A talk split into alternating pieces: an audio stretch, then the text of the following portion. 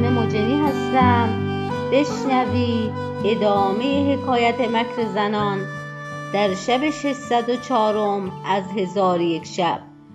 گفت ای ملک جوانبخت بازرگان از نزد عجوز بازگشته بدان مکان که عجوز گفته بود روان شد و در آنجا به شیخ نابینا نزدیکتر نشسته خود را پوشیده داشت. و ساعتی نرفته بود که جماعتی نزد شیخ آمده او را سلام دادند و در پهلوی او بنشستند. بازرگان بدیشان نظر کرده چهار تن خصمهای خود را در میان جماعت بدید. پس شیخ از برای ایشان خوردنی آورده بخوردند. آنگاه حاضران رو به شیخ کرده یک یک ماجرای روز را بیان می کردند در آن حال مردی که صندل خریده بود پیش آمده به شیخ بنمود که صندل را ارزان خریدم.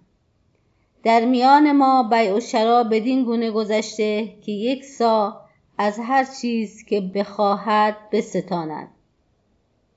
شیخ نابینا گفت که خصم تو بر تو غالب است. آن مرد گفت چگونه مرا غلبه کند؟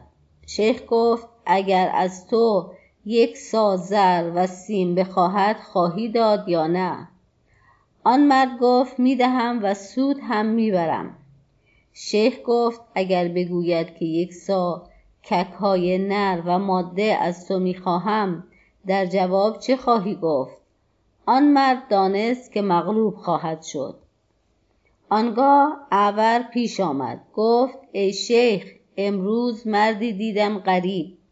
به او در آویختم گفتم یک چشم مرا تو تلف کرده ای دست از او بر نداشتم تا اینکه از او ضامن گرفتم که بازگردد و مرا راضی کند و دیت چشم من بدهد.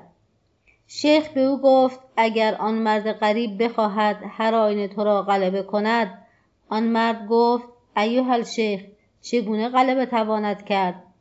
شیخ گفت اگر با تو می‌گوید چشم خویشتن برکن و من نیز یک چشم خود برکنم و هر دو را بسنجیم اگر چشم من و چشم تو برابری آیند دعوی تو راست است وگرنه دیت چشم من باید بدهی. آنگاه هر دو چشم برابر نخواهد شد و آن مرد غریب دیت چشم خود را از تو بگیرد و تو از هر دو چشم نابینا شوی.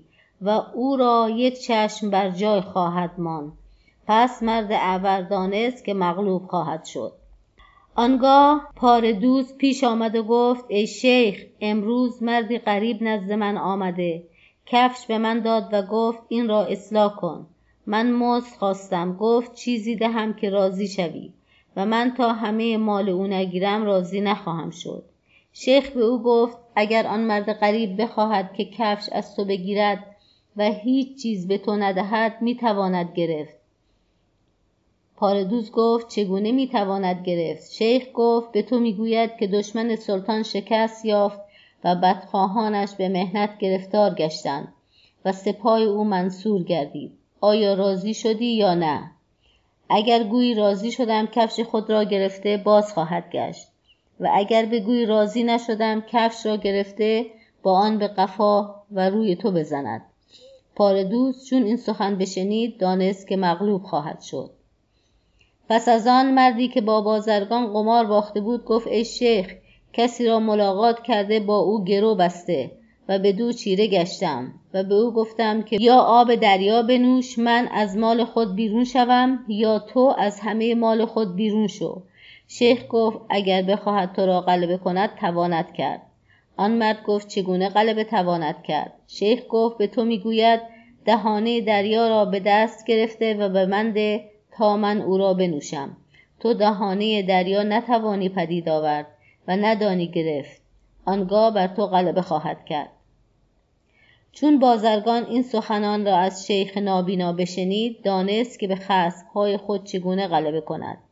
آنگاه حاضران از نزد شیخ برخواستند و بازرگان نیز برخواسته به مکان خود بازگشت. چون بامداد شد نخستین کسی که به نوشیدن دریا گرو بسته بود بیامد. بازرگان به او گفت دهانه دریا را بدید آور و به من ده که بنوشم. آن مرد دهانه دریا نتوانست گرفت. بازرگان او را غلبه کرد و صد دینار از او بگرفت. پس از آن پاره دوز در رسید و از بازرگان چیزی طلبید که او را خشنود کند.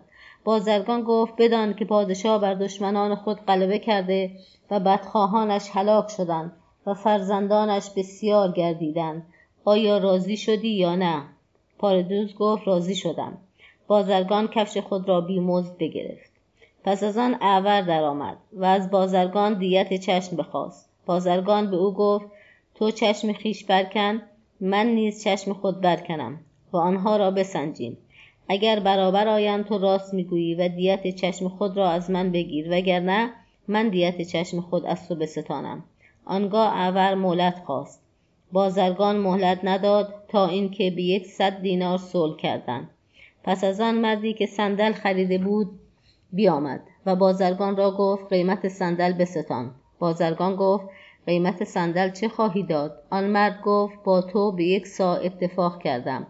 اگر بخواهی یک سا زر و سیم بستان. بازرگان گفت من نستانم مگر یک سا کک های نر و ماده.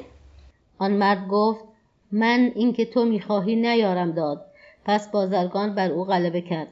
ها از او گرفته و هر قیمتی که می‌خواست ها بفروخت و از آن شهر به شهر خیش سفر کرد. چون قصه به دینجا رسید بامداد شد و شهرزاد لب از داستان فرو بست.